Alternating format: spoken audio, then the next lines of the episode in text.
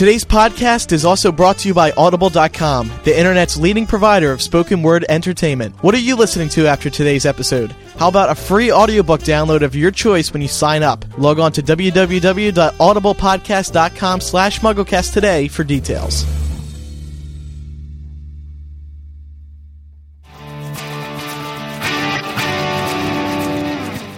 Listen up, MuggleCast listeners. Summer is here, and what better time than now to say big at GoDaddy.com. Get your own shared hosting account with 150 gigs of storage, 1500 gigs of bandwidth, and 500 email accounts for 664 per month when you sign up for one year. Plus, by entering code Potter, that's P O T T E R, you will receive an additional 20% off of any one, two, or three year shared hosting plan. Some restrictions apply. Check out the site for details. Get your piece of the internet at GoDaddy.com. This, this is Professor McGonagall welcoming you to all to Mugglecast, hoping you enjoyed. Dobby, Dobby, come here. Here, Dobby. Yes, well, I'd just like to say how very pleased I am to introduce Mugglecast to all of you. Thank you, thank you. Because, by the way, we're just days away from Portus in Dallas, Texas. This is MuggleCast, episode 152 for July 8th, 2008.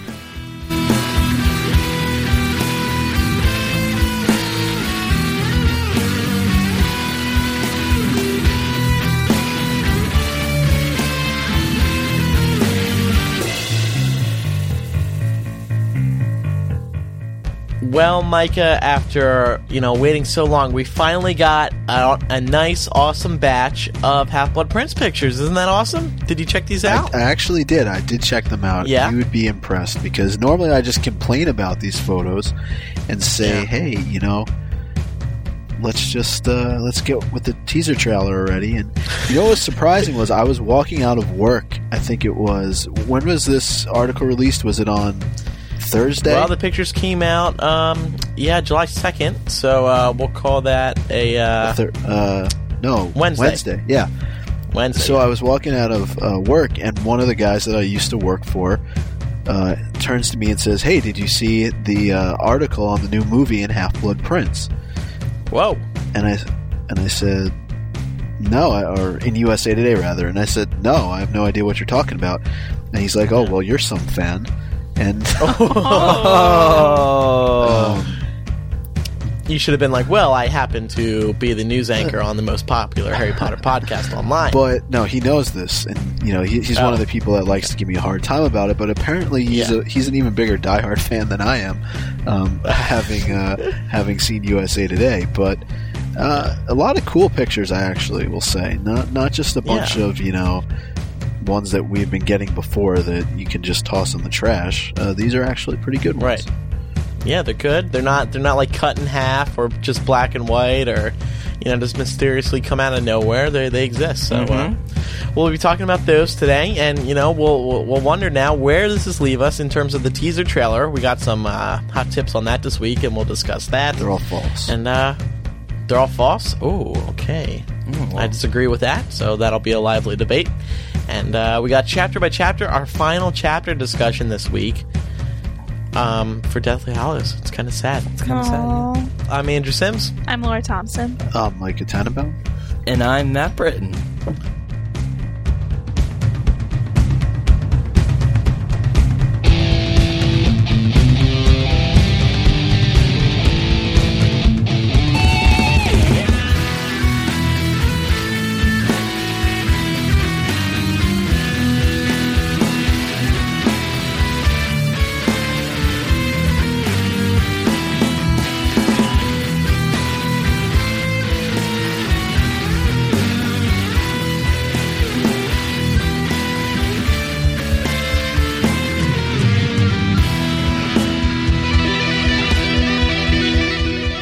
Micah Tannenbaum, what's in the news this week? Well, you uh, talked about it a little bit before the uh, new Half Blood Prince photos, and uh, finally we get, in my opinion, a really good glimpse into uh, what's been going on, as opposed to these, you know, kind of half-ass photos that have been coming out the last couple of weeks. Yeah, um, it's about time. These are cool pictures. What What was your favorite one? You said you were pretty happy with them. I was I was pretty happy with them. Uh, to me, actually, the one of Luna looked a little bit fake. It looked like it was photoshopped with those glasses that she has. Yeah. on. yeah, it did. Um, They were awesome, though. I love the picture. It's just yeah. like, it's pretty cool. What else? um, I like the one of uh, Professor Slughorn, um, where they're all in the Yeah, potions classroom. Um, Hermione seems to be giving him a little bit of a uh, dirty look there, to be honest with you.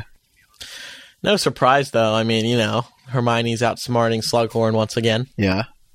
Um, but there really wasn't. I don't really think there was a bad one in the bunch. No. What do you think of uh, Lavender Brown? She was in that picture with Slughorn. I remember you said she was hoping she was pretty cute. Are you happy with the um, outcome?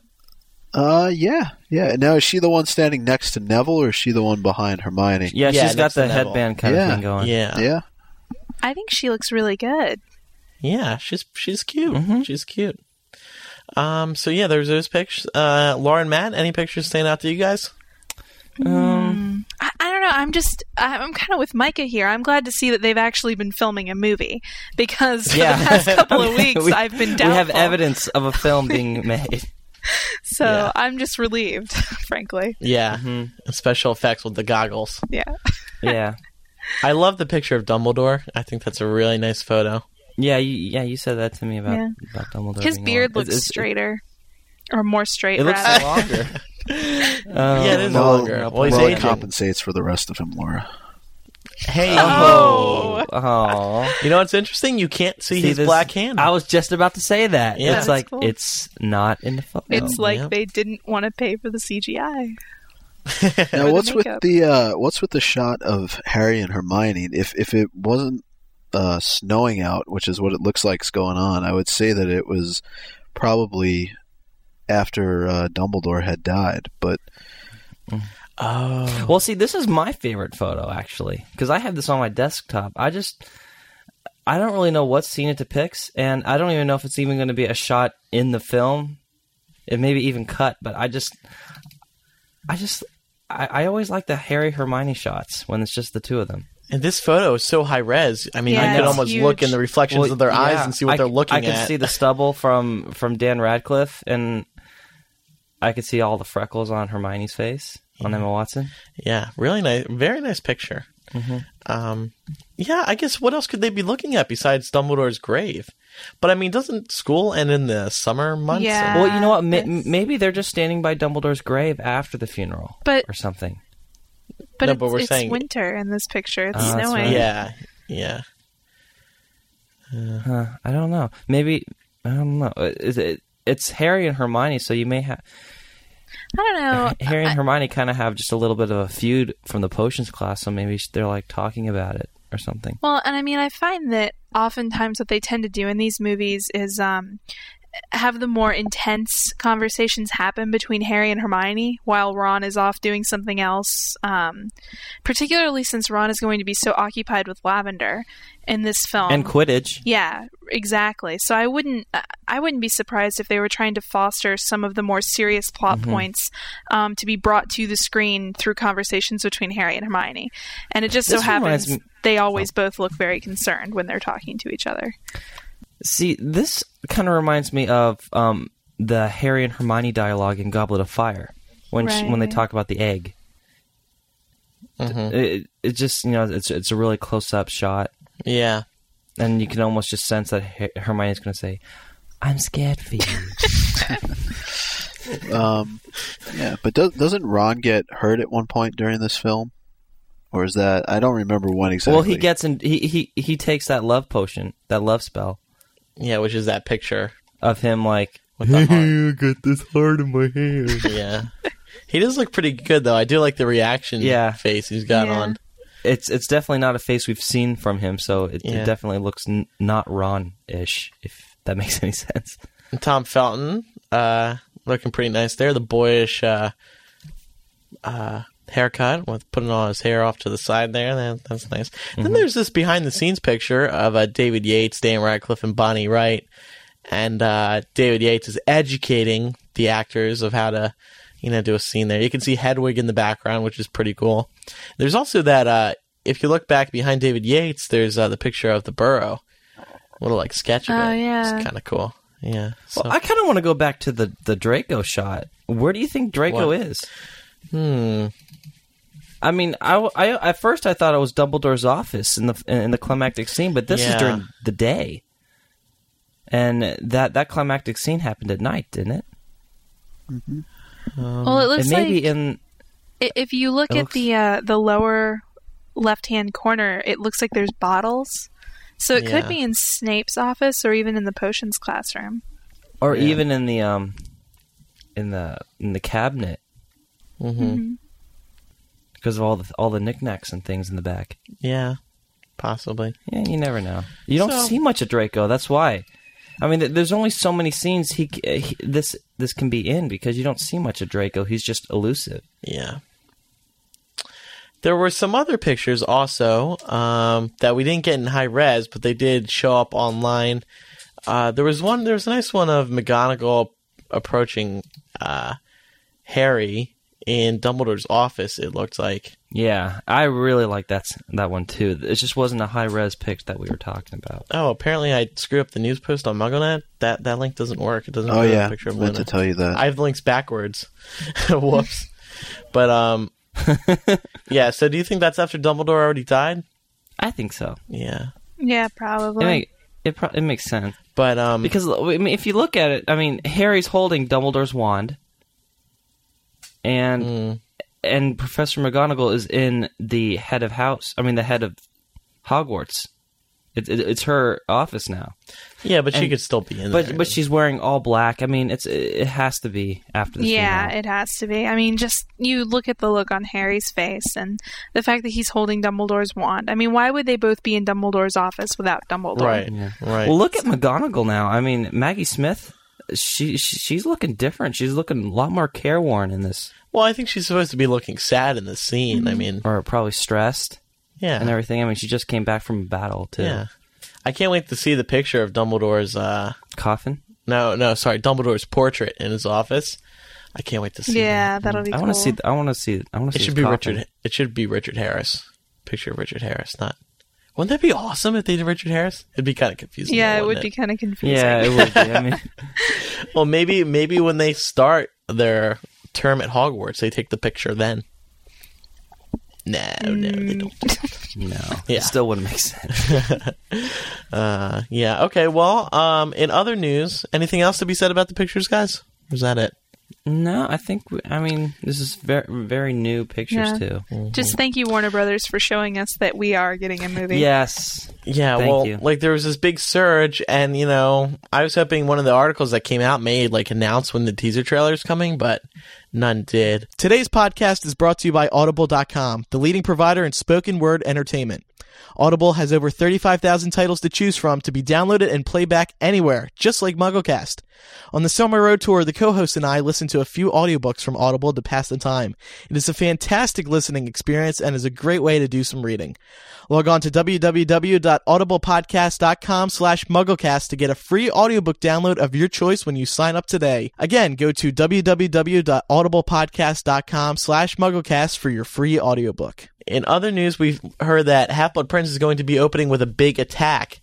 And, uh, David Yates says this in an interview with Empire Magazine, I believe it is. Now, everyone may remember that back uh, a few months ago, we reported that um, they were filming uh, at Millennium Bridge, and and David Yates said we'll bring a major major London landmark crashing down. Well, back in March, uh, they were filming a bridge collapsing scene uh, at Millennium Bridge in London. So um, that's probably what they were doing. I mean, this this we got a lot of information about this scene. There were 60 crew members there, 120 extras. You know, they were walking on the bridge when it collapsed and all that. So I guess that'll be a cool way to open the movie, Yeah. even though it doesn't go with the book. Well, it kind of does. I mean, doesn't it sort of go along It- with everything that was going on um, prior to the beginning of the book, like with the whole other Mhm. minister thing? Yes. Yeah, I mean, I can I, I can see like it, it opens with um these uh, this unknown couple in their car or something, and they're just talking, and they're just driving through this um this traffic filled bridge, and then all of a sudden the bridge collapses and stuff. Okay. Well, um, and then in other news, there were some trailer rumors this week. Some more trailer rumors. Um, earlier in the week, I had gotten a couple emails from people saying, "Oh yeah, it's going to be with the Dark Knight." Um, someone who works at an IMAX theater heard that they were going to be receiving their print delivery for Dark Knight, and then she said in the email giving us the date of arrival, they added that we could expect our Half Blood Prince trailer for that print to arrive two days after. So I mean, it's believable. And then a couple days later, we start getting these emails from two other people saying it's going to be with the Mummy, and um, apparently one of the girls talked to a marketing representative at Warner Brothers, and they said it's coming with the Mummy. Apparently, Universal knows that the Mummy's going to suck, so they want to. They were pushing for Warner Brothers to give them the Half Blood Prince trailer so that um, you know they could get more ticket sales. I hope not. I don't Right. know. The Because we have to wait for August yeah. now. Yeah. What were we going to say, I, Laura? I was gonna say the mummy does look like it's gonna suck, so uh, I certainly Yeah. don't blame them for wanting that. But Plus, waiting too long. at the same time, I agree with Matt. It's like, how long can they expect us to wait? Well, it's uh, it's also you get the teaser trailer, then you wait a month and get the theatrical trailer, and then a month afterward you pretty much have the movie. Yeah, Right. So that- that's a lot of promos. I mean, they don't really shoot their promos and TV spots until after the trailer. So, I mean, are they going to have like all this promos and TV spots and mini trailers and all this extra stuff in in like a two to three months time? Maybe they're doing a new experiment. See how uh, marketing goes differently. If it affects ticket sales or something, I don't know. Yeah, but it's got to have a nice, flu- you know, fluidness with the advertising too. You, uh, I really hope it's not the Mummy. Yeah. I'm just uh, I'm just getting sick and tired of all this stuff. To be honest with you, I mean, how many weeks now have we? I thought you were just excited about the pictures. What happened? Well, I mean, the pictures are all great. You're a flip flopper. no, uh, th- you can like the pictures, but you still want the damn teaser trailer. I mean, how many times are we going to play this game here? Oh, it's coming out with Kung Fu Panda. Then it's coming I out know, with I know. don't know Happy Feet. Then that's came out a year ago. Happy feet. Happy yeah, Feet? A year ago. Yeah. Now it's no, we've Dark thought. Knight. No, I how see many your point. Have we thought it was first Speed Racer, Kung Fu Panda, Prince Caspian. Get Smart? Like, Yeah, I mean, come on. Andrew, how many movies have guys, you deleted guys, from this the actually poll marks on the homepage? this marks the two month anniversary of us waiting for the trailer because this was the this was the week of Right. May first Yeah. or the, the first week of May. That's When we thought it Prince was Speed Racer. did. Oh, Speed Racer. Okay, well, maybe we should just stop posting. I mean, someone emailed me that they were like, you know what? It's not Warner Brothers' fault. It's your fault. You guys are the ones posting these rumors that aren't even true. Like, good point, sir. But I like causing well, the don't hype. we do that in general? Am I to blame? I mean, we do post Huh? rumors, don't we? Yeah, but I mean, yeah, yeah. Oh, We're kind of well. in that Anyway. business. Yeah. Yes, we are. Fans It's- like to hear it too. I like to report it. I think it's fun. I think it's fun to mess with people, give them lies, Give them hope. give them hope. Well, I always like posted them in hopes that actually does come true because then it's like, yeah, we told you. So eventually we'll get it right. if if if we uh, announce it that it's going to be in front of every single movie, we're bound to get it right. Portus is next week. I'm so excited. Who's excited? I'm excited. I am so excited. Raise your hand if you're excited. I'm raising my hand. Excited. um, we will be in Dallas from uh, Wednesday the 9th to Sunday the 13th. And uh, Portus is from uh, July 10th to the 13th. Mm-hmm. It's going to be an awesome time. be there you on can the still 10th. register it. You will, Micah will be there on the 10th. Uh, Portus2008, uh, 2008.org if you want to register. Also, we're going to have a little MuggleCast meetup on Saturday. All attendees, please keep keep this in mind. MuggleCast meetup Saturday from 3 to 5 p.m. in the common room. If you forget, I'm sure you'll see one of us walking around. Just be like, "Hey, what time's the MuggleCast meetup?" And we'll be like, 3 to 5 p.m. on Saturday." You'll just run in the Mm-hmm. other direction. I'll run in the other direction. I'll be like, "No pictures. I haven't done my makeup." Um. so the MuggleCast meetup will be 3 to 5 p.m. on Saturday. The podcast will be at midnight on Friday. So technically Saturday morning, but it's Friday night. And then at the very beginning of the podcast Palooza, there is going to be a podcasting panel. One podcaster from each of the podcasts is going to be on this panel talking about podcasts. During the whole podcast Palooza, we will be selling MuggleCast t-shirts. They're being printed as we speak. And um, should be getting them Tuesday. They're really cool. them? Dude, have, Yeah. you ever, have you ever talked about what they look like? No, because we just got the design a couple days ago. Oh, sh- sh- Mike, should, I'll should send we, it to you Should it be now. a surprise, or should we just? yeah, it'll show be a everybody? surprise. No, we can't. We Okay. can't. We can't. Can we just say the color? You can look up. No, it's a variety of colors. It's going to be printed on a maroon T-shirt to mi- mi- um, um, Match. match the the Portus colors. Um, it's going to be cool. I'm excited. Um, so the shirts will be on sale at the Podcast Palooza, and we'll give a couple away at the meetup, and we'll also have uh, MuggleNet stickers at the meetup. So fun time. Yeah. If you would like a day pass, if you just want to come Friday or Saturday, if you're in the Dallas area and just want to come to say the MuggleCast meetup, you can buy a day pass for Friday or Saturday.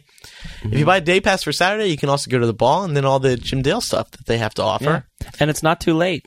If you really want to come to Portus, you still have time. Portus2008.org for all of the details. They have updated their forums too to um to answer a lot of your questions if you have any, you know, problems getting a room or you know just rooming with somebody. Yeah, if you have a question, go to portus2008.org. You can go to the message boards, like Matt said, and they um they will get back to you really quick on there. hmm They're a really great group. I mean, Yeah. they're really on top of it right yeah, now. they are definitely. All right, well that's that, and uh, final announcement for today: Podcast Alley. Don't forget to vote for us because it is a new month. Happy Fourth of July, everyone! By the way, Micah, what did you do for Fourth of July? What Did you I see the do for 4th fireworks? Of July? Did I see What'd the you do? fireworks? No, I. Uh, I actually, I just, I hung out. I watched a little bit of uh, baseball. Took the day off. No work. It was great not having to go Cool, into work. cool. Just chilling out. Not very Was it exciting, busy I know, outside? but was it busy No, no, outside? no. Well, you know, I live three blocks from the beach, so there's a lot of people that uh, that set off fireworks. Think you know that they're uh, experts, and but they really uh, they aren't. But uh, you know, you can see a couple here and there, and then I uh, watched uh, the Macy's and the and the Boston Pops on TV. So There you go. Sounds like a good time. But anyway, we are number five on Podcast Alley right now. So Just number free to- five. just number five. So uh, feel free to vote for us at podcastalley.com. Mm-hmm. Just one vote a month keeps us on the top 10 list. Let's move on to Muggle Mail this week. Our first Muggle Mail comes from Chris, 22 of Westchester, New York. Chris writes, Hey guys, I've been listening to MuggleCast since it first debuted, and I love you guys. I just wanted to point out a connection you may have missed from episode 151. In Prisoner of Azkaban, on page 427, after Harry thinks he sees his father conjure Patronus, when it really it was his future self, Dumbledore tells Harry, You think that we don't recall them more clearly than ever in times of great trouble? It seems Jo is trying to tell us that people who've died live on within us, and they speak to us in different times. This connects perfectly with the is this happening in my head quote. Looking at both these quotes, I think Jo is trying to tell us the Dumbledore at King's Cross is a manifestation of the real Dumbledore living within Harry. So it ha- so it's happening within Harry's head, but it's still real because Dumbledore lives on in Harry. This is actually quite brilliant from an author's perspective too. This means that Jo's readers don't necessarily have to believe in an afterlife to realize that Dumbledore truly was with Harry at that moment. A nice thought, no? I just thought you guys might appreciate this. Sincerely, Chris. That's perfect. I actually Yeah, really like exactly. that. That's great. Yep. Yeah.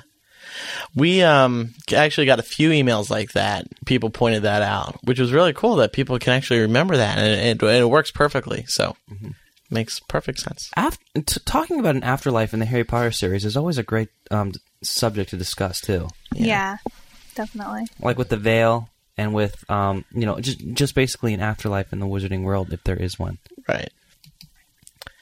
Uh, how about the next email? Uh, Laura, yeah, Micah? I'll do it.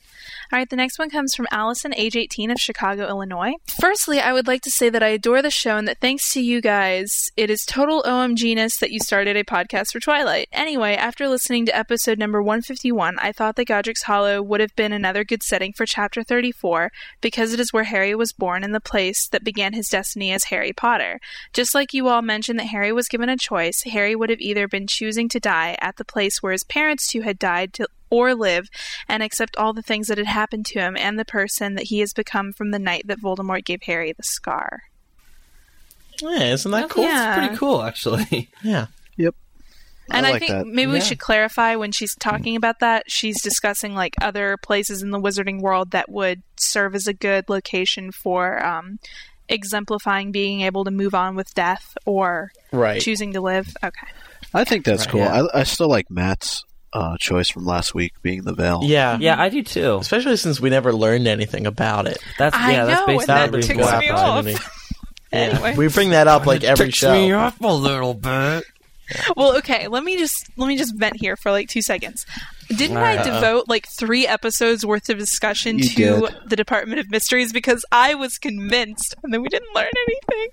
That was an awesome three part series, though. That was Yeah. awesome. Um, and the final email, Micah. Final email comes from Rose20 of Philadelphia talking about the wizard drinking age. She says, I don't think there's a specific age where they're allowed to drink alcohol, but I think it's understood that some things are appropriate later in life. In Order of the Phoenix, when the trio goes to the Hogshead for the first DA meeting, Ron comments that he thinks the barman, Aberforth, would serve them anything and that he wants to try fire whiskey, and Hermione goes, You are a prefect, to dissuade him. Butterbeer is probably okay because it's so mild, but drinking something more hardcore would be unbecoming of a prefect, but not illegal. Love the show. Yeah. Yeah, but Yeah. he says he, he bets that he will allow him to get that. That means that he's not really allowed to, by wizarding law, to sell fire whiskey to a prefect. Well, it's just a little clarification. No, I, Yeah, I, okay. I kind of agree with Matt. I think Ron bets that he'll get any sort of alcohol from Aberforth, probably just because he's a really shady character, Mhm. and this is kind of a really shady place, and he can probably swing some, you know, hardcore alcohol if he wanted to. Yeah. Exactly. I mean, that's what a bunch of teens, I mean, I don't know about girls, but a lot of teen boys like to do, you know. It's like, I wonder, you know, if, if this guy's really cool and he'll allow me to get a beer or Yeah. something. Yeah. It's, it's, yeah. I, I, I, I think I agree with you, Micah. I think there's, but I agree with what with what they're saying though too, in that there's probably not a specific age. I don't. No, there probably isn't. I, do you think it might just be, you know, just by the, um, the owner of the bar and how they, you know, want to sell it to? Could be. because because like um in um in Pr- the Pr- Prisoner of Azkaban, I know in the film they have it. I don't know about the book. Well, it's probably because you know the talking heads weren't in in the book, but um when the talking head said no underage wizards allowed today. So do do you think like certain days underage wizards are allowed to be in and others they're not because they sell certain kinds of Yeah, that could be alcoholic possible. butterbeers yeah, or that would something? make some sense. All right, it's time now for chapter by chapter. This week we are discussing the final chapter The in f- Harry Potter and the Deathly, Deathly Hallows. Hollows. You know, I kind of hate saying. Do you guys count the epilogue as a wait, chapter sorry. or Can, can I clarify? It's Hallows, not Hollows. Hallows? Deathly Hallows. Um, finally, after like thirty six chapter by chapters, I We- say it we right. should get it right. Hallows. Hallows. Well, I always was gonna like put a little post-it note on my screen, but like I used to say Hollows all the time. for yeah, some I remember that. We corrected Yeah. you like five times. No, I mean I had to use the word h- hollows. That's anyway, whatever. I'm screwed up again now. But anyway, do you guys count the chap the epilogue as a chapter, or is it just like there? You know what I mean? Well, it's not really a chapter because it's an epilogue. I mean, it's not even labeled as a chapter in the book.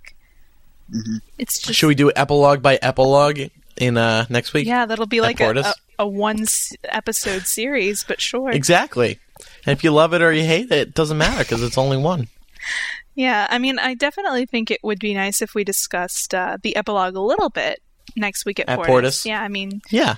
I don't know how long of a discussion we'd need to go over the epilogue, but Well, this chapter starts off with Harry awakening at the scene where he expected to be killed by Voldemort, though he does not show that he's alive. So he listens and watches and gathers that Voldemort also collapsed and is and was unconscious, just like Harry. So, um, moving off of this, um, why didn't we? Why hasn't anyone ever really talked about after Harry got, you know, quote unquote killed? Voldemort actually got unconscious and knocked back too. Yeah. Well, like, it, and it's described. Someone even e- emailed this into us too when we were talking. So I was like, "Oh, cool! It wasn't just me who thought this." Voldemort also like seems to wake up from something. Well, Um, weren't they both at King's Cross? Yeah, well, that's the thing. Was that actually Voldemort? I don't. There, I don't like- think so. If it, when he woke up, was he like, "Whoa, I was just a little well, baby"? he probably got knocked back and knocked unconscious because you know he, Voldemort destroyed his own Horcrux, And also, you have to and it was a living person. The discussion that we had last week about um, the the area they were in as being in the eye of the beholder. So what Voldemort may have saw could have been completely different from what Harry saw. Yeah, I mean, he, he he obviously had no recollection of what what Harry saw in Dumbledore. No, I don't think he did. But I just wonder if that was actually Voldemort right there. Well, a part of him died, pretty much. We don't know what part of Voldemort's soul was was in Harry too. It may have been um, a part of a Horcrux that um, affected him directly. Voldemort. That's probably why he he probably passed out or something. Yeah. I, Yeah, well, it says here in the book the Death Eaters had been huddled around Voldemort, who seemed to have fallen to the ground. Something had happened when he had hit Harry with the killing curse. Had Voldemort too collapsed? It seemed like it. And both in, both of them had fallen briefly unconscious, and both of them had now returned. So is Jo saying that? Yeah, that was Voldemort right there. I think so. Well, see, I have a question about the whole um, after Harry, you know, died and came back. Did um, do you think this all happened um after a certain length of time? Like, did like when Harry come back, did like a second pass, or did it take like five or ten minutes of Harry discussing with Vol- with Dumbledore? Do you know what I'm saying? Yeah. Honestly, the impression that I got was um, the amount of Like time. nothing. It was a different time span. It, it's comparable to Narnia, you know, where they go. Yeah, that's what I, that's exactly what I was Right. thinking. Yeah. Oh. So, so do you think like when Harry woke or when Harry was uncon- was conscious again, n- like a second has passed? Yeah, because I think because Bellatrix says to Voldemort right there, "My lord," like what happened. So it seems like you know he hit Harry, it fired back, and then Bellatrix would just crouch down and say, "My lord," even though it did say that there was a crowd of Death Eaters all around him. Yeah. But well, it seems like it's in a, re- um, a reaction when Narciss or when Bellatrix was saying, "My lord, my lord." It seems like like that just happened, and she's making a reaction to him fainting. yeah, uh, when the, when they're actually dueling a little bit later on, when Harry tells him like I've seen what you'll be otherwise, I've always thought that you know that implied to me that they were both out for the same period of time, and so that was in fact Voldemort that he sees in King's Cross. You know, he's he's trying to get him to be remorseful, and you know, I just thought that he was. Uh, he was probably down for the same period of time that Harry was. Otherwise, they probably would have inspected him a lot earlier too. Yeah. Mm-hmm. Well, I agree because it even mentions um, a couple of pages later when Voldemort sends Narcissa to check and see if Harry's alive. Um, Harry gets the distinct impression that something has happened to make Voldemort afraid of approaching him. So clearly, they were both out for the same amount of time, and while Harry was having his discussion with um, Dumbledore, Voldemort must have seen something that scared the living crap out of him. sure, yeah. Yeah. So next, what happens is Voldemort uh, says, "Okay, somebody check to see if he's alive." Narcissa Narcissa goes down and asks Harry if Draco is still alive. Well, And- because- you know, right before she asks him that, Harry knows. Uh, H- Harry feels Narcissa holding his heart, Yeah, and so he knows right off the bat that she knows he's alive. so yeah. So Narcissa could have easily said to him, said to Voldemort, "Oh my God, he's alive! He's still alive." Voldemort sucks. So, but and then Harry says that yeah, Draco is alive, and then Narcissa tells Voldemort that Harry is dead. Now, I realize Harry is in quite a crappy situation here. I mean, he has to talk, or otherwise Narcissa is going to be like, "Nope, he's alive." So if if you think um, Narcissa said that, if she did say you were alive, do you think Voldemort would just shot the curse again? And then what if Harry had actually died? No, because Harry can, remember. Well, as we go on in the chapter, when when Narcissus says he's dead, he uses the Cruciatus curse on Harry, and Harry can't feel a thing. Yeah, because he's He's protected by the Elder charm. Wand also. Right. So basically, he's impermeable to D- Voldemort, is what I what I gathered. Hmm. Hmm. It's just amazing how obsessed Narcissa is about making sure Draco's okay. Like I understand the whole son thing, but like she just seems crazy. Yeah. Well, I mean, it is her child. Yeah, I know, but It's still. a typical Malfoy get- thing, though. In it for yourself. Yeah, Malfoy Slytherin trait. yeah. Um, yeah, I just thought it was really risky of Harry, even though he had no choice. Did anyone else think this, or If I was mean- Harry, I would do the same thing he did. Well, I would- I mean, he did I would have agree. no choice. but and then Narcissa basically spare, spared him. So She doesn't care. She does. She does not care about Voldemort or anything. Well, She no, cares- that's kind of important because if well, yeah, I guess not. I guess you're right. she cares about her son. All she's been thinking about is her son. So has um, uh, Lucius. Mm. And when and when she finds out that there is a way to get back to her son, the only way is having uh, declaring Harry dead. So they go back into the castle and you know, Show Harry. yeah. Now, like Matt was saying, the Cruciatus curse uh, does not affect Harry, and the bucket says, "Yet the pain he expected did not come." What actually goes on here? What? Why did it not hurt Harry? Is there a simple way to explain this, or is it not? Well, I think it was essentially, I mean, at least what I get from it, it's that he's the master of the Elder Wand. And the wand's not And that's going to act against its master. Mm-hmm. But if, if he was Oh. the but if he was the master of the Elder Wand, would he have been able to be killed too? Just like when Are you Voldemort- saying if Voldemort was the master? well, if no, Harry? if Voldemort since Voldemort killed him and he still and he is still is the master of the Elder Wand, how did he die then? Well, he didn't I mean- die. Right, b- but now that he's awake and he's still the master of the Elder Wand, he can be killed by Avada Kedavra, but he can't be touched by um, a Cruciatus curse. Well, wasn't I think it has to do with the fact that he he sacrificed himself. That's why no one can die after Harry sacrificed Well, himself. I I knew that everyone in the castle was protected by Harry's sacrifice, but then if um if Harry's sacrifice would save himself, that wouldn't Lily's sacrifice have saved herself? I, I'm kind of confused. Well, no, no, no, no, no, no. Um, she sacrificed herself and she died. He sacrificed himself and was brought back, but the but the charm still works. I see. I'm still confused It is kind of confusing. Well, well, oh, because the thing is, um, for instance, they're able to. uh, Well, they're not able to perform the Cruciatus curse on him. They do it, and they think it's um, supposed to be causing pain, and it doesn't have any effect on him. Yet at the same time, they can lift him and throw him around using their Right. wands. So but- so maybe it just doesn't work again using curses. or anything that defi- that deflicts pain to, to death because you can you can die from Cruciatus, can't you? Mm-hmm. Well, maybe because at this point he's become the master of death. Right. It, Ma- yeah, Then- probably. yeah. Like like if he wants to withstand death, he can, or it just doesn't affect him. Maybe like if he wants to, you know, deflect anything. isn't isn't the whole point that like the Elder Wand is is not going to harm its true master? And Yeah, that's what I thought. And Harry is, is its true master, and you know when Voldemort tries to place a curse on him, it's it's not going to have any effect. Yeah, I agree with you, Mike, on that. Okay. Well, that yeah, I just thought it was interesting how it works. It really is interesting. Mm-hmm.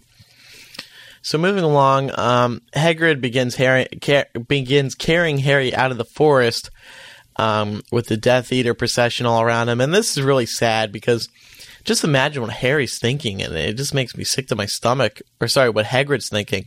It just makes me sick to my stomach to think the feelings that they're going through. Imagining that Harry's dead and like what Voldemort is about to do to the world.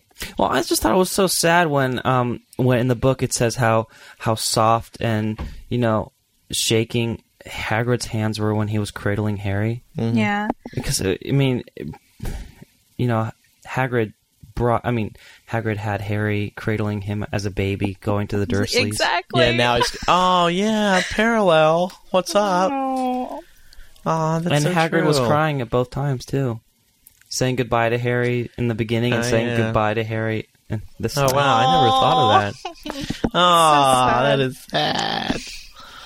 Oh, are you crying now? Shut up, Andrew. You are? No, you are? no, I'm not. Of course Laura's not. crying. Add the tally Laura, up. Laura, Laura. I have like a wall just don't- size the Great Wall of China, and I still can't fit all the tallies. Laura, if it makes you feel better, I cried in this chapter too. Aww. I cried for like the last four chapters of the book, so Yeah. Dang, we should have done this live at Portus, and then we could see all the crybabies. Who the Yeah. crybabies are on this group? I bet Mike is crying right now. Mike, do you have your mic muted or something? You're not even talking. No, I'm okay. Nah, I'm okay. No, I'm good. no, really, I'm fine. anyway, What, what what struck me as kind of um kind of funny, and I don't think it was meant to be, was um when Hagrid was carrying Harry, and then all of a sudden Hagrid just bellows out to Bane, "Bane, you cowardly nerd!" so Voldemort magnifies his voice so all of Hogwarts can hear that Harry Potter is dead. And uh now this this is another thing that made me sick. I just I should have thrown up. I was reading this at Panera. I probably should have thrown up my delicious smokehouse turkey sandwich. Better not. I gave you that for free.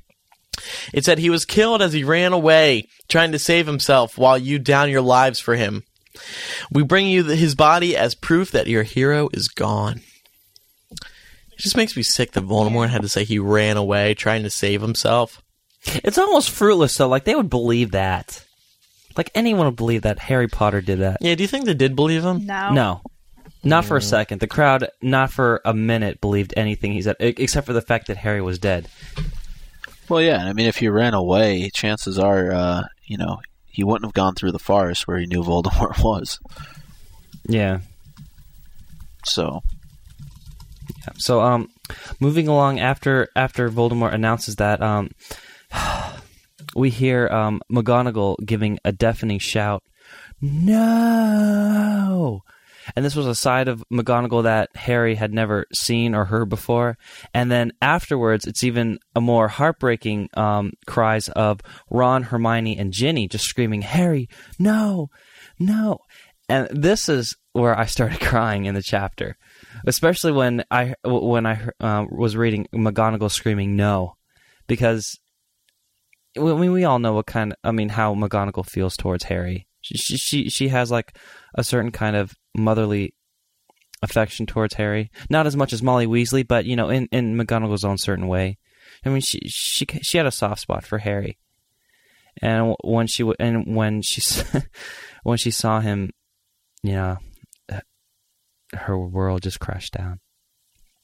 I think it was a more deafening blow, or a, a bigger blow of Harry dying than it was for even Dumbledore's death. Well, yeah, I mean, he is the hope for their entire world. Yeah, But I, don't, I mean, I'm with you. That whole part where it's talking about Ron, Hermione, and Ginny running down and screaming his name, just utterly heartbreaking. Even though you know Harry's alive, just Yeah. putting yourself in that position and imagining yourself running and seeing your best friend and thinking they're dead. yeah. oh my god. Well, just think. I mean, think of how how hard this is for Harry to keep his composure too Yeah. during this entire little you know episode. Yeah, because he was saying that he wanted so hard to call back to them, but he knew he couldn't. Yeah, I think it would be so cool if this book suddenly took the perspective of Ron, of Ron and Hermione, and we as readers don't know yet that Harry actually was alive. It would just be what an experience that would be as a reader to really feel the pain and emotion that his best friends are actually feeling. Yeah. I actually think it's possible too. If, if we go from like, um, is it third person? Hmm? Where you, where you, you see everyone's thoughts. Yeah. Yeah. If we just see, um, if, if we read the entire chapter from a third person perspective after Harry comes back from, you know, the dead, you know, it's a good transition Yeah. if Or- that were to happen. Or it just leaves off at, at Dumbledore saying, "Well, it's up to you whether you go or come back." Yeah. And then we don't know Oh what really God. happened. Right, exactly. Yeah, and then That we as would be- readers experience it. And like if we were reading this and like we saw Harry coming up in Hagrid's arms, we're like, "What the hell? Why isn't he woken up yet?" And then we can see that he saves the day by, you know, coming Oh to life God. exactly when he needs to. You know, all they have to do in the movie is just cut out that part where Narcissa and Harry talk. they should do that. They and really then- should. Yeah, if they don't, if they cut out that little snippet of Harry saying, "Yes," and the audience just know uh, the, the audience doesn't know if he's alive or not, Right. Because because Dumbledore left him a um ult- pretty much you know an ultimatum go this way or that way. They'll probably like adjust it in the film though, so you know what which he chooses. It's gonna be like a door A, door B thing. Like Oh there'll my signs God. above them. Live, die. And you know what? It's not true to the book, so to so to speak, but I would be actually for it if they actually do that. I wouldn't Yeah. care. And I imagine would. just like the part when Hagrid goes, "Where'd Harry go? Harry, where's Harry? You know, where's his dead body?" Mm-hmm. That'd be so good. Why didn't we get to experience that? I don't know. would've I, think cried if the then. book had been like that, I would have been curled up in the fetal position on the floor. like, you were. no, I wasn't. You were Yes, you already in, were. a, in a bad spot. I'm just kidding. you were so mean. I love me. digging into Laura about that. I love digging into Laura about that. Yeah, Sorry, yeah. Laura. All right. Well, moving on to moving on from this. I, I don't want to talk about this part anymore. Um, so Hagrid lays Harry at Voldemort's feet, and this is an awesome part. Another awesome part. Neville comes face to face with Voldemort and rebels.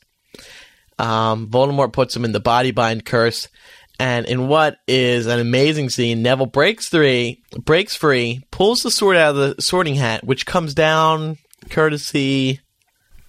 Does it just come out of nowhere? I forget what happens. Um, It comes out of the hat because no, but uh, how does the hat get there? Voldemort well, summons okay, it. well, so, yeah, Voldemort Oh, right, right, okay, yeah, Yeah, because Voldemort was um, g- going to make um, a little uh, example out of him, saying, Yeah. that from now on, everyone's going to be in Slytherin." Right.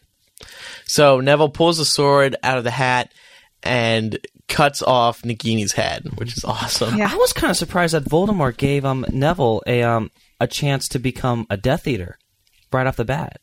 I mean, he could have just said, "You know what, just die." but no, he's he says. Wow, you have really nice blood. We can use a person like you. How would you like to be a Death Well, Eater? yeah, because Voldemort was like, "Here's an let's show everyone an example of what happens when you rebel." And I was like, "Oh, okay, death. When you go against Voldemort, you die." But no, he sets him on fire. That's it's Yeah. yeah, it's a nice little you know s- sub. Yeah. So uh, the chaos begins again, and as I described it in our notes, the Battle of Hogwarts all over again begins because it's just chaos everywhere. Well, the chaos starts because the centaurs come back or come forward. Right. Which is really cool. Yeah, and then we get to see Buckbeak Yeah. and the Thestrals right behind him. Yeah. that's going to be an awesome scene to see. Yeah. because I love reading that chap that that part in the chapter is just Buckbeak just coming out of the uh, out of the forest again. Yeah, that'll be so cool. Seeing all the creatures come to life again. Yeah. Well, th- well, this whole chapter is just full of cameos too. Yeah. So then the classic line that was recited by Mikey B throughout our summer tour, "Not my daughter, you bitch." Um, that of course was Molly Weasley, um, saying that to Bellatrix, and Molly kills Bellatrix. Well, you, God, you're you just skip like Go one ahead, of the go ahead, biggest set it all scenes. Okay, Uh, the fight ends up in the Great Hall. It ends up going to the Great Hall of Hogwarts, and it ultimately comes down to two big battles, and it's Voldemort against three people, which is uh, Kingsley. Slug- well, no. Uh, Shoot. Yeah, it- yeah. McGonagall, Kingsley, and Slughorn against Voldemort, and then it's Bellatrix against Hermione, Ginny, and Luna, and then, uh, and then Bellatrix shoots a, a killing curse at Ginny and just barely misses her by an inch, which, which to me, um, means that if Harry didn't sacrifice himself, Ginny would have been dead. The reason that she, cause she's protected by that, spe- uh, by the protective charm, but um, after a- a- after that happens, um, Mrs. Weasley comes in, takes off her cloak, pulls out her wand, and goes, "Oh no, you didn't." And then they go on the battle, and then it's pretty much just all of a sudden, just like every everyone else it, it, who's fighting just stops and then just moves to the walls and just watches it. It's pretty much like in those movie scenes where the two main couple are slowly dancing in, at prom, and just everyone just just stops dancing for some reason and just watches Yeah. them because they all know what's going on. Yeah, and I, I like the part you brought up too about the uh, the protective charms. It wasn't just Ginny. I mean, you go through like a page of this chapter where all these Death Eaters are just getting the crap kicked out of them.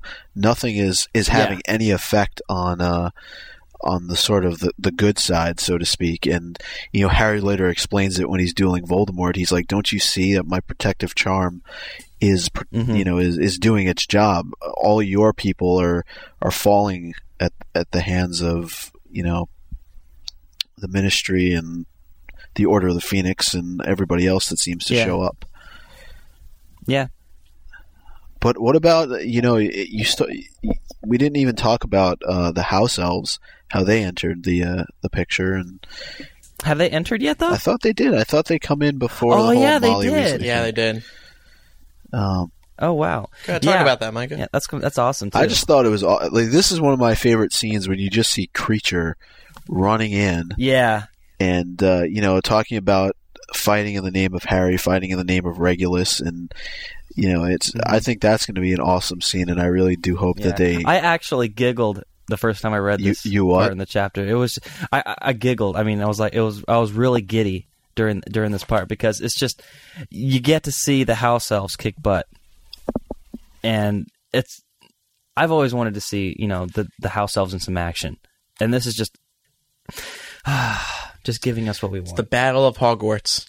Mhm. And Kreacher just saying, um, fight, fight for my master, defender of house elves, fight the Dark Lord in the name of the brave Regulus. Fight! yeah but he also says it in that real low bubble voice. um, I kind of see them as making this somewhat cheesy in the movie. yeah but I, Even if it's in the movie, though, I mean, because we we know that the house elves are really expensive to. Yeah, that's to true. That we won't have any house elves in the movie. Yeah, well, not just them. I mean, this whole scene though, it should be one of just you know that uh, the Voldemort's reign of terror is coming to an end. I mean, Matt, you talked before like the centaurs, and then you have Grawp and Buckbeak making their appearances, the house elves, and Yeah, they even mentioned the shopkeepers and homeowners of Hogsmeade. yeah. You know, join the Well, fight. see, if they were to cut anything from this this big scene in the chapter, it would have to be the house elves because they, we really in the movies they never really talked about it. They never talked anything about the house elves at Hogwarts.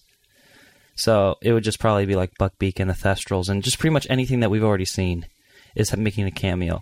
I mean, I'm sure we'll see like Kreacher just coming out, you know, just start fighting with with a big, you know, butcher knife, which I, I, I, I personally don't Or mind seeing saucepan. that, but but yeah, this, this should be a really cool scene, and I hope that they just do it justice. Yeah. Yeah, I agree. I think I think they will, and now I feel like they know there's a much bigger expectation to do it right Yeah. with the split. Well, now that they said they're going to try to make it as right as We possible. We want to do it, and we want to give it justice. Yeah, well, prove it to us. Yeah. Give us two trailers, two premieres, two everything.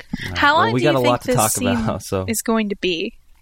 Hmm? How long, like, how long screen wise do you think it's going Well, to be? Since they're going to be splitting it, I, I'm pretty sure they're saving a lot of time for this big scene because this is ultimately the climactic scene in the entire series. This is this is I mean the death of Voldemort. Yeah. Uh, Well, what are you talking about? This specific part, I mean, or just, the, whole, this whole chapter? the whole climactic chapter. area. I Yeah. think. I mean, starting essentially with from when they arrive at the Hogshead. Um, I Yeah. think. I, I just think that that's going to have to take up so much screen time for it to do complete justice to it. You know. Yeah. Honestly, though, I I don't really mind if they shorten any of these scenes as long as they keep this one in nice fluid length. You know what I mean? Right. Mm-hmm. I mean, I, I can understand if they want to take out some of the information on like um, Ariel or wait, what's Ariana. Ariana, Ariana's death and everything. I can understand that because it's not really relevant to um, Harry's journey, so to speak. I mean, it kind of is, but I mean, it's not. It doesn't directly affect them. So I think th- they might, you know, sway away from that. But I'm just I think every single one of these. Uh, I'm sure Warner Brothers knows that every single one of the fans of Harry Potter are really looking forward to this scene more than anything. So they're going to have to spend a lot of. They're going to be really attentive to every single detail of this, even if it's not even last. It does, doesn't even get um, on the cutting. It loses on the cutting room floor. They're going to keep a lot of attention to this. They better. Um, after uh, Mrs. Weasley kills Bellatrix, um, Voldemort le- lets out a huge um, wail and uh, attempts to kill Mrs. Weasley. However, Harry casts a shield charm on her, and that's when um, he reveals himself. When Harry reveals himself to everyone that he's not, in fact, dead, but he's alive. Right. And Um, I wanted to ask a question here, but uh, because Voldemort lets out this this cry, I mean, uh, supposedly Voldemort doesn't feel any sort of compassion for anybody, or do you think it's just well, it's it's said in the book that he was. Uh, it's said in the book that um, Narc- uh, Bellatrix was his, you know, his last uh, lieutenant. right? in, in, in command. Like like wh- whether or not he had any feelings for her, she was like second in command. Like he trusted her, and he knows that she will follow him to the end. And now that she's gone, he's pretty much you know alone, Right. which isn't really a problem for him. But I mean, it, it, it is a blow because it's it's almost like his partner in crime. yeah. Well, there's really no one left who has that sort of fanatical devotion towards him, anyhow. So Right. I mean, there's no. I mean, there's no one who really has his back. Like, like if if everyone's ganged up on him, there, Narcissa would be there, you know, covering his back in that situation. But that's just not the case anymore. So Voldemort emphasizes to the crowd that Harry has made it this far because it's all been a series of accidents. Um, and you know, Voldemort is really stunned at this point that Harry's even still alive. So I think he's just grabbing, grasping for straws here. Um, and Harry begins explaining to Voldemort how stupid he was and how he screwed up the flaw in the plan. Do you guys think it was a series of accidents? Or do you think that because I mean Harry does come back and say, you know, oh, he lists all these things that weren't accidents. Um, do you think they were? Because he does seem to always have something there to help him out. If you know what I'm saying. Yeah. Well, it also seems to um, throw. I don't know if fate is the right word, or even faith, but um, it, it seems to kind of throw out the suggestion that um, he was supposed to, that there was some kind of other guiding influence, whether that be um, a god or any kind of other uh, power that exists in this wizarding world that was guiding him towards winning. At least that's the impression I got because Harry's just saying, you know, you think this is an accident, you think it's an accident that this happened and this happened, so it just seems like there was some other guiding Yeah. force. Well, I think it was an accident. I think they were all. I, I think they're both. I think both Voldemort and Harry's right. I think it, it was an accident, and I think Voldemort was stupid because I think all the accidents are Voldemort's fault. That's true. Voldemort's the one that That's had all the accidents. He's the Yeah. one who killed him like three or four hundred times, No, you're right. and it all backfired. Yeah, I agree with that, and I think like from Harry, it's it's a very different perspective than you get from him in Order of the Phoenix, where he's standing in the Hogshead, you know, basically telling these people who want to join the fight that you know all this stuff was just basically dumb luck, and now here you are having him talk to Voldemort and saying, you know what, it wasn't an accident that this happened, that my mother protected me, or you know any other of the events that took place. So, I mean, it's it, Yeah, it it's not really. I mean, if, if Voldemort hadn't gone after Lily, he wouldn't have been shot down. So, I mean, every single thing that happens is pretty much Voldemort's fault because Voldemort's always the instigator in these events. He just can't leave it alone, can he? It's all his fault. He just can't go home. he just can't go home, take a, take off his robe, and watch Friends. well, it's true though Okay. because the prophecy says so long as one of them tries to instigate it, it's going to keep going. Okay, so while reading the dialogue between Harry and Voldemort, Oh yeah, it was very intriguing and it really makes you sit on the edge of your seat. And I think as a tribute to the books, this final battle scene where Harry keeps addressing uh, Voldemort as Tom, Tom Riddle, Riddle, Warner Brothers, I think, should just use this script verbatim because I think it would work really well in the movie. It moves back and forth a lot. There's a lot of anger and emotion you can put into the actors. What do you guys? Wouldn't that be cool if it was just word for word? It would be That would be cool, but wouldn't like every single big speech be cool if it was verbatim, word for word? But, this it is the biggest happened? of big speeches. But I, s- uh, I don't know. W- with speeches involved in the films, I, I don't have any faith in because I just know I'm just going to get let down. So I'm not really going to go with high hopes for that speech being word for word. It would be pretty long and pretty detailed and pretty deep for what they usually do for a movie, these Harry Potter movies, but I just feel like it would be so cool. Yeah. Just finish the mm-hmm. movies for once with Jo's writing instead of making it into your own. I just Yeah. What I'm really afraid of is that they're going to try and explain everything about the Elder Wand in two minutes. You know? then they're going to explain the uh, the Marauders too. yeah. The, oh, by the way, my dad wrote this yeah. map. Oh, by the way, my dad's a stag. That's why I thought it was my dad in Prisoner of Azkaban. If in case any of you people didn't really know that. and make Voldemort throw some more water balls at him Yeah. Yeah. and all those little sound effects. Boop, boop, And make the glass fall. All those cool, like, not. Oh, and by the way, Fleur and Bill they, they got married. Yeah. By the way. Yeah. we just cut that scene from the movie. That's why you don't. Yeah. Oh, and by the way, I'm trying to liberate house elves.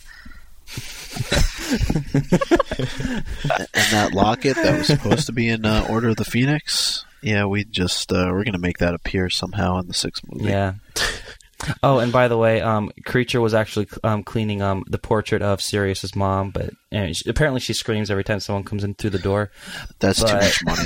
It's not really, yeah, it's just not that important. Oh, man. And Dobby was actually in more than the second movie, so Yeah. The last five minutes of book seven or of movie seven will be Oh, by the way, Dobby gave me the uh, by the Dobby gave me some gillyweed, but we decided to get Neville. yeah, that's right. But um, god. Uh, funny. no, keep it all in. That's what I, I agree. Keep I it agree all with in, What yeah, Matt said. I mean, the more the, the more the merrier. But Well, no, because I I just think it has a cool progression to it. Like you were, Andrew was saying, he refers to him as Tom a lot, and uh, you know he's like Yeah. saying, you know what, your Yeah. your plan was completely messed up. Your Horcruxes, they're gone. Right, right, yeah, exactly. I, well, I do agree with you guys though. This still has a lot of Yeah. potential because this is really the um where Harry actually is more you know confident talking to Voldemort. We don't really have any Harry Voldemort you know dialogue in the films. It's basically in Goblet of Fire when you know Voldemort was just talking, and then all Harry just did was say, It's "Have your flinch. way." Yeah, that's all he does. Yeah. You're right. That's true. Every bit of dialogue we've ever had between Harry and Voldemort involves Voldemort moving around like a snake and Harry flinching every two And seconds. crying. Yeah. And, You're possessing yelling. me. But it's just I feel sorry for you. it's just a complete breakdown. I mean, he's basically just breaking down the the mindset of Voldemort. He's like, you know what, Snape, he Yeah. was on our side. You know, and the Elder Wand, you have no How idea. about that? It really belonged to Draco Malfoy, and so I'm its Yeah. true master. You're Yeah, this was really fun to read. He's like shouting, uh, shooting down every single thing that Voldemort says. Doesn't matter. Oh, but it does. He's it, like- it kind of does. Like, yeah, you, you know what? You're screwed. Give me your wand. So finally, Harry says he knows the moment's going to happen at any well moment, and Voldemort fires Avada Kedavra. Harry fires the signature Expelliarmus, and uh, Voldemort's spell backfires, and he's dead. yep. That's it. It all comes down to that one spell. After all this Horcrux hunting and everything else, it comes down to that. And and Voldemort's wand flies out of his hand into Harry's. Right. Oh yeah. Yeah. So the scene on the cover occurs right here. Oh yeah. In the book, it says as Voldemort fell backwards, arms splayed, the slit pupils of the scarlet eyes rolling upward. Why didn't we ever speculate that Voldemort was falling backwards? Because, like, if you look at It the doesn't cover really again, look like it though. Not but it can't. Is- But yeah, it look looks at it like- again right now. It looks like he is because his sort of. It's hard to tell because he is wearing that big, big yeah. ass And cloak. he also looks like the Grinch. But I mean, yeah, I mean, one. no, I mean, Stuff okay. And I hate to rant here, and we've talked about this on the show before, but I really feel that the American cover was extremely misleading. I really do. In terms of location, it does not look like the Great Hall. that does not. yeah, but look no, like the it- Great Hall. it, it actually does. It looks exactly like it was supposed to because the sky was supposed to be golden from the sun coming Well, up. Okay, that's it. But Yeah. how about the arches all around? Like, it looks like a coliseum. We talked about that. They're in a coliseum of some Well, sort. it's it's not real. The ceiling. It's bewitched to look like the night sky. No, but the thing is, isn't the Great Hall supposed to be rectangular? It was always described. as- Yes. and then here you've got these circular walls. It makes It's a no bowl. sense. Yeah. Yeah, but they're walking in a circle. Maybe that's trying to sign um, signify that they've been going in a circle, and Uh. then the Great Hall has been been changing because it's getting kind of dizzy from the walking around in circles. I don't know. But then you look at this rubble, and like, where'd the rocks come from? Yeah, I mean, okay, the gr- the the ground is stone, but And the wood. Like isn't it there wood. doesn't, wood even, too? it doesn't even look like Voldemort's flying back. It looks like he's reaching. yeah. but look at the angle at the front of his cloak. See how? Just look at the angle how the front of his cloak is slanted backwards. Well, it doesn't even have the wand in his hand. I guess. But the other thing is that he's reaching out to like grab it. We'll see what we. But the reason he's reaching out is because he's falling backwards. I mean, you know Yeah. what I mean? yeah, well, I mean, Harry doesn't even have his wand in his hand. He has no wands. Period. he's reaching up. Yeah, no, but look at his right hand. Yeah, it's on a rock. Where's Draco's wand? Oh. Yeah. And see, this was what threw us off because initially we were speculating that this had something to do with wandless magic. Mm-hmm. Exactly. And seeing that Harry's not even holding a wand here, I think that fuels the fire. Yeah, I agree. You have I agree. some explaining to do, Mary GrandPré. That's what I have to say. Yeah, really. What book did you read? No wonder she's not doing any interviews. she doesn't want to. She's going back. I don't want. I can't. I know. No thanks. Mm-hmm. You know, I wonder if they give any kind of instruction to the artists in order not to give too much away. They obviously give her enough information. Well, she gets to read the book. I mean, Well, not only does she get to read the book, but doesn't she doesn't doesn't the picture have to be approved too? I would assume so. Yeah, but I don't think they would ever tell Mary Grand Prix to start from scratch again. Well, no, they just say, oh, "Can can you just add a wand to Harry's right hand, please?" While he's reaching up. I mean, Because you know this is the final that's battle actually- scene, and generally you need a important. wand. Yeah. God, we are such dissenters tonight. We have mm. trashed I the know. movies, Hey. and now we're trashing the book cover. I know. What's wrong with What's us? next? We just have high expectations. Yeah. All right. Well, we apologize for being so negative on the cover, but I think we do bring up valid points. I mean, and I'm sure everyone agrees. I mean, it's not the Right. it's not the most accurate cover. It did throw us off, And but some of our negative points, we're we're, we're just trying to be funny Mm-hmm. too. no. But I'm sure people are mad. No. Um. So then, what I think is, and, and we'll jump back to the movies now. Um, the uh, awesome movie scene that I may be crying at if they do it. In the book, it was described as all around the walls, the headmasters and headmistresses of Hogwarts were giving him a standing ovation. I cried here too. This is talking about Harry. He's walking into Dumbledore's office. I Seeing did. if Matt's crying right now. I don't think No. I, I didn't cry. I did cry out of both eyes. Whoa, and that's both a lot for a guy. Yeah. Mm. I don't know how you can just cry out of one eye, but okay. Um, so he's walking. He's walking in there, and the portraits are giving him a standing ovation. Um, and then Harry talks to Dumbledore's portrait, and we had discussions on how much help Dumbledore's portrait could be, because that could play a factor. Um, and we see here what a couple of us did speculate w- back last year, way back when, that this is Dumbledore's personality coming through. He doesn't provide Harry with any new information. He eh, they're just simple responses to what Harry was saying, Yeah. and they're kind of clever. They're kind of funny, not really, but Well, it was pretty obvious too because Harry had had to think about how to how to say the words correctly. You know, he was Right. thinking about what to say and how to say it, so it, it would get the right response. hmm And well, also he was trying to be secretive too to to the others, but yeah, Right, because he didn't want anyone to go find the resurrection stone. exactly. right. So Well, I, thought, I um, don't know. I mean, I thought the interaction between the two of them suggested that maybe there was a little bit more reality to their meeting at King's Cross than we initially thought.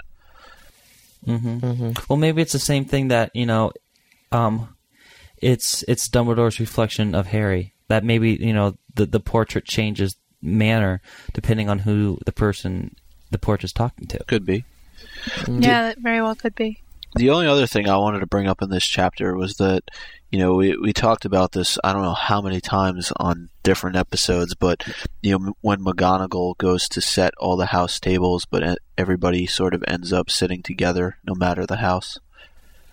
Yeah. yeah, that was really cool too.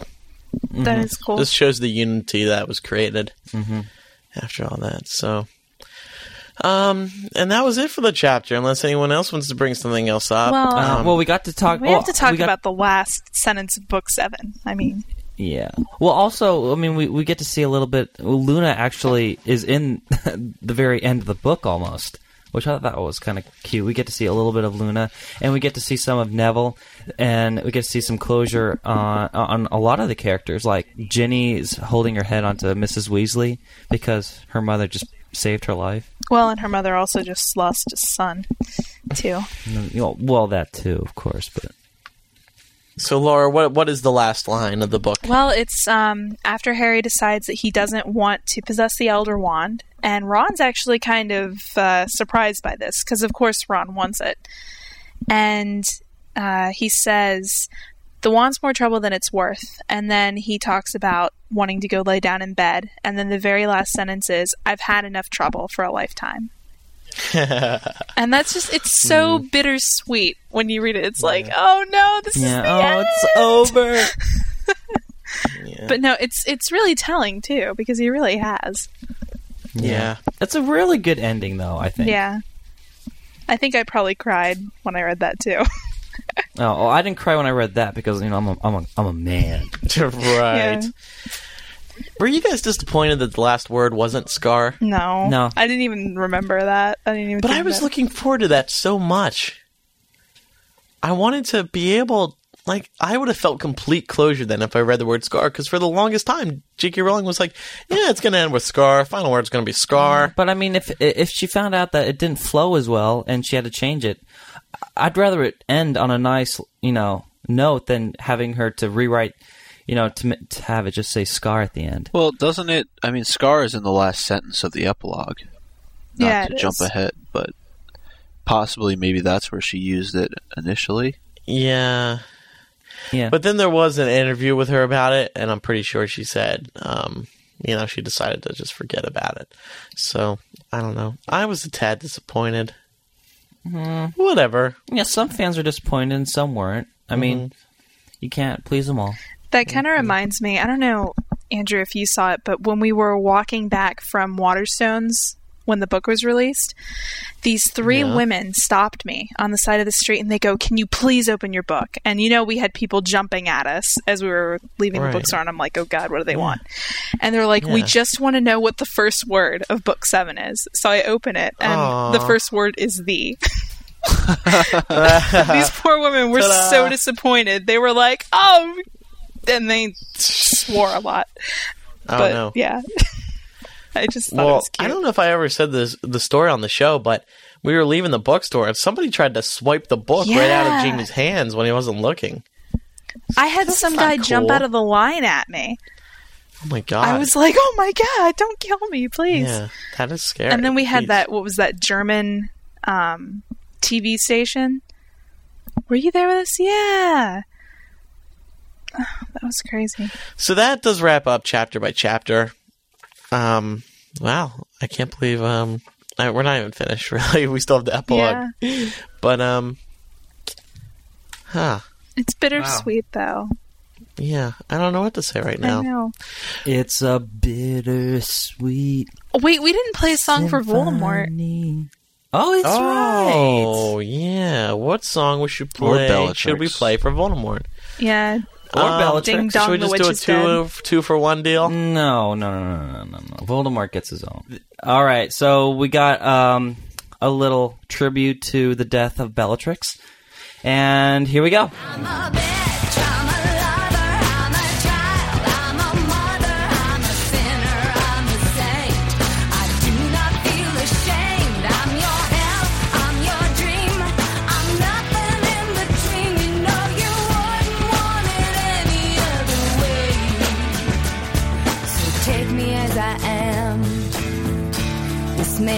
You'll have to be a stronger man. Rest assured that when I start to make you nervous and I'm going to extremes, tomorrow I will change and today won't mean a thing. I'm a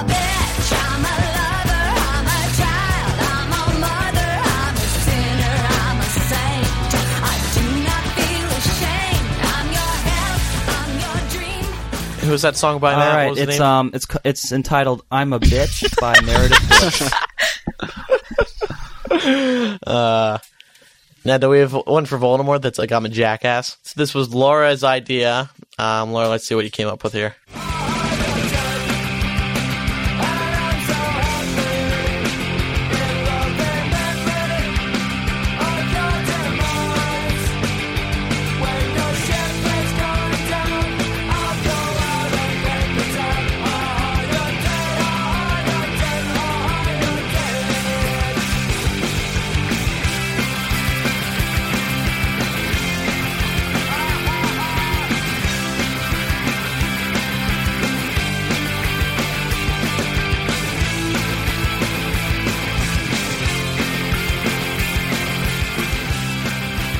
Laura, that wasn't very nice. I mean,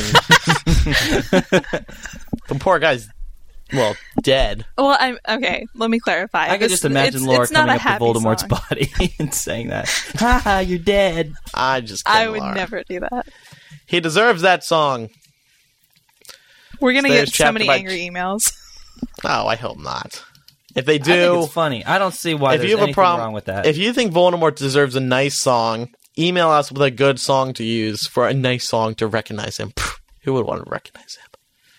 Ha ha! You're dead. All right. Well, um, in celebration of wrapping up uh, all the chapters of this final book, um, we're gonna do favorites this week. We're gonna do favorite chapter in book seven. Hmm. Now that we're finished with it, Mm-hmm. and since that blog doesn't really count, um, we'll just go around the table and everyone can say what their favorite chapter was in this book. Um, I'll go first. Seven Potters was my favorite chapter. Um, and I said during our chapter by chapter on that chapter um, that just by reading the title, I knew it was going to be really cool, and especially seeing the. Uh, actually, I, I didn't see the the chapter art for that because I was reading the UK edition. But just reading that title, you know something cool is going to be happening. Um, it was just so clever having seven Harry Potters to um, to screw up Voldemort and the Death Eaters in in figuring out which Harry is actually the real one. I just loved the just I just loved how clever that was. Who wants to go next? Um, I'll go. I think my favorite chapter, and this is really a toss up because there are a couple that I love, but uh, it would have to be chapter 16, Godric's Hollow. Um, I just loved actually getting to see Godric's Hollow through Harry's eyes, and the whole scene where he and Hermione were at the cemetery was just. it- It really tugged at your heartstrings, and um, it was. I really enjoyed discussing the different biblical quotes that were present on, I believe, Kendra Dumbledore's grave, and then Lily and James, their tombstones. So I just I found it um, a very bittersweet chapter, just because that's been a place we've been waiting to see for so long, and then we ended up seeing it under those circumstances. So I actually really liked um, chapter 33, uh, The Prince's Tale. Um, everything finally coming together. We finally get to see that Snape wasn't the bastard that everybody made him out to be throughout the first six Uh, books yeah. yeah. and uh, it was definitely a redemptive chapter for him. And it, it it wasn't just him. I mean, you got to see the entire plot unfold that you were kind of blind to for the past, you know, seven and change, you know, or, or six and change books, and it's just. You know, it was. I thought it was a really great chapter. I thought, you know, and you didn't know really what was going to happen next. You thought that really Harry had to go and and die for the greater good, and I know. I just I just like that chapter a lot. The chapter that I probably would say is my favorite is chapter 31, The Battle of Hogwarts, only because every time I've read this book, that chapter has always gotten me the most excited to read. I have never been able to, you know, um, to even take a break from reading that chapter. The, the, the adrenaline, it's really when the adrenaline finally kicks in. It's what every, well, I, I have been hoping for for the entire series is the ultimate battle at Hogwarts, and it's just the just the preparation, especially um, when Flitwick was getting prepared for the battle, and you know just uh, the interaction between Harry and McGonagall and everything. It's it's it's just awesome.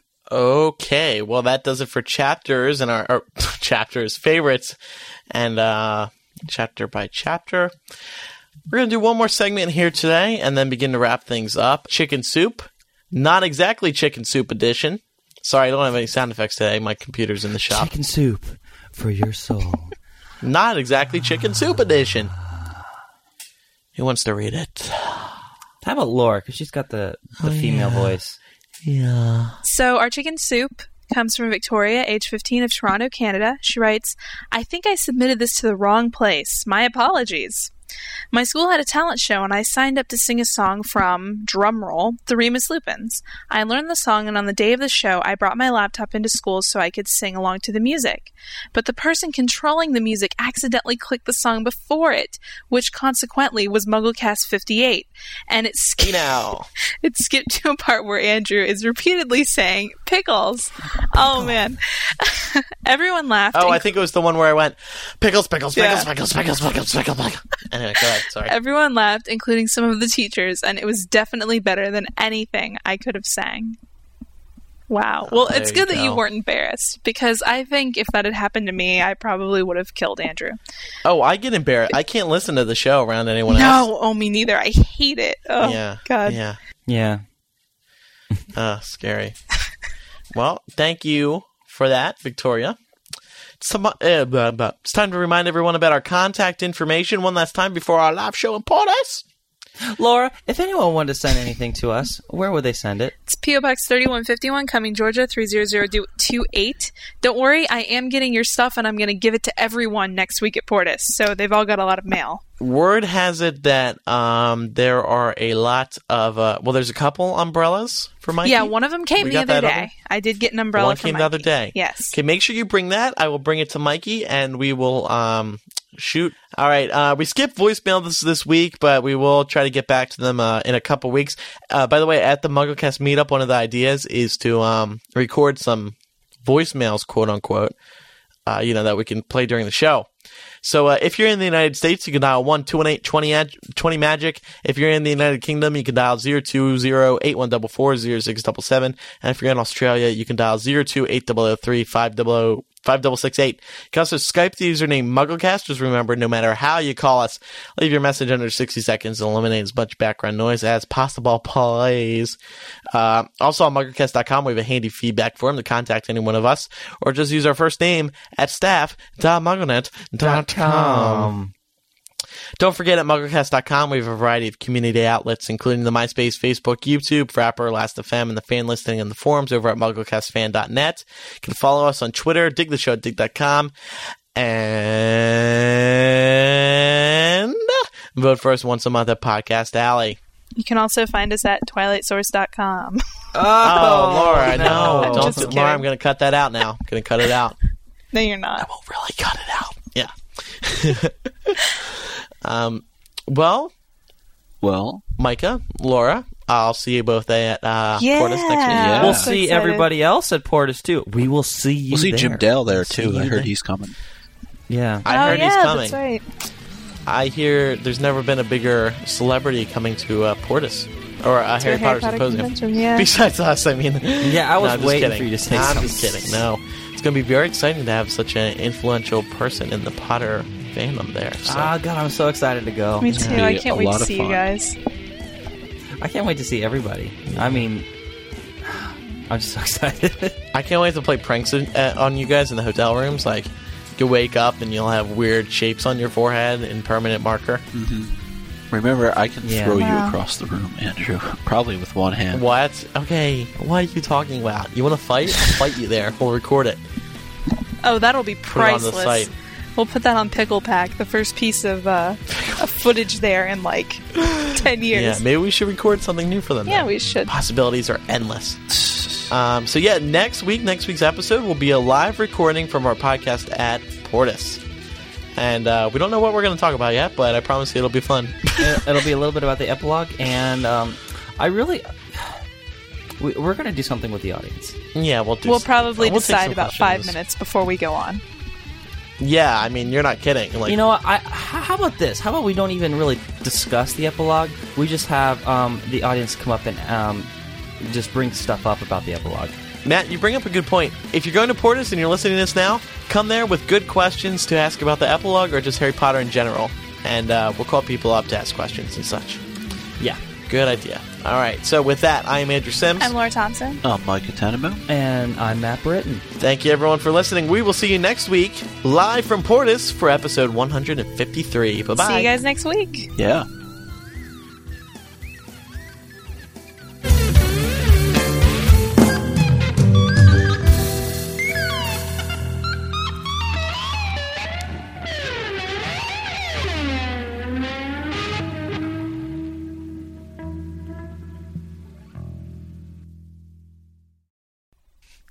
Laura, did you get your internet back? Yeah. You good? Yeah, thank I mean, obviously you do. you know. 'cause you're online. Hopefully, I don't Yeah, die okay, cool. tonight. Apparently, back. Uh, you know, I really think that there's some kind of like curse out against Elisa and myself because for the past what two or three weeks, we've both been Yeah. recording in storms. It's like, yeah. Huh. give me a Well, at break. least you're inside. Well, I heard there are actually sirens in Dallas that go off. Um, is that true, Laura? oh yeah, oh yeah, definitely. Like tornado warning. Oh things? yeah, we had one right down the street from us when I lived there. We should like play a fake Oh, one no. and scare That's everyone. Oh cool. no, you have no idea. Everyone will be in their bathtubs in like two seconds flat. You have no idea Why in the bathtubs? because They don't move. they don't move. They're anchored.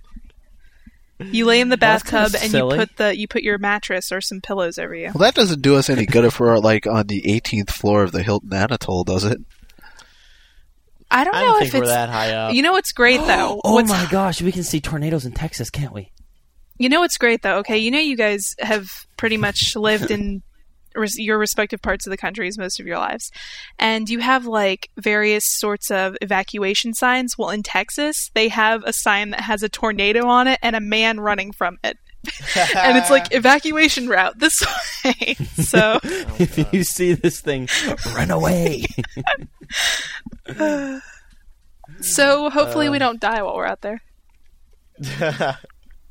Anyway, It's just going to be hot. yeah, we got we got Jim Dale. You know, we're oh, it's gonna be hotter than the hinges of hell. Anyway.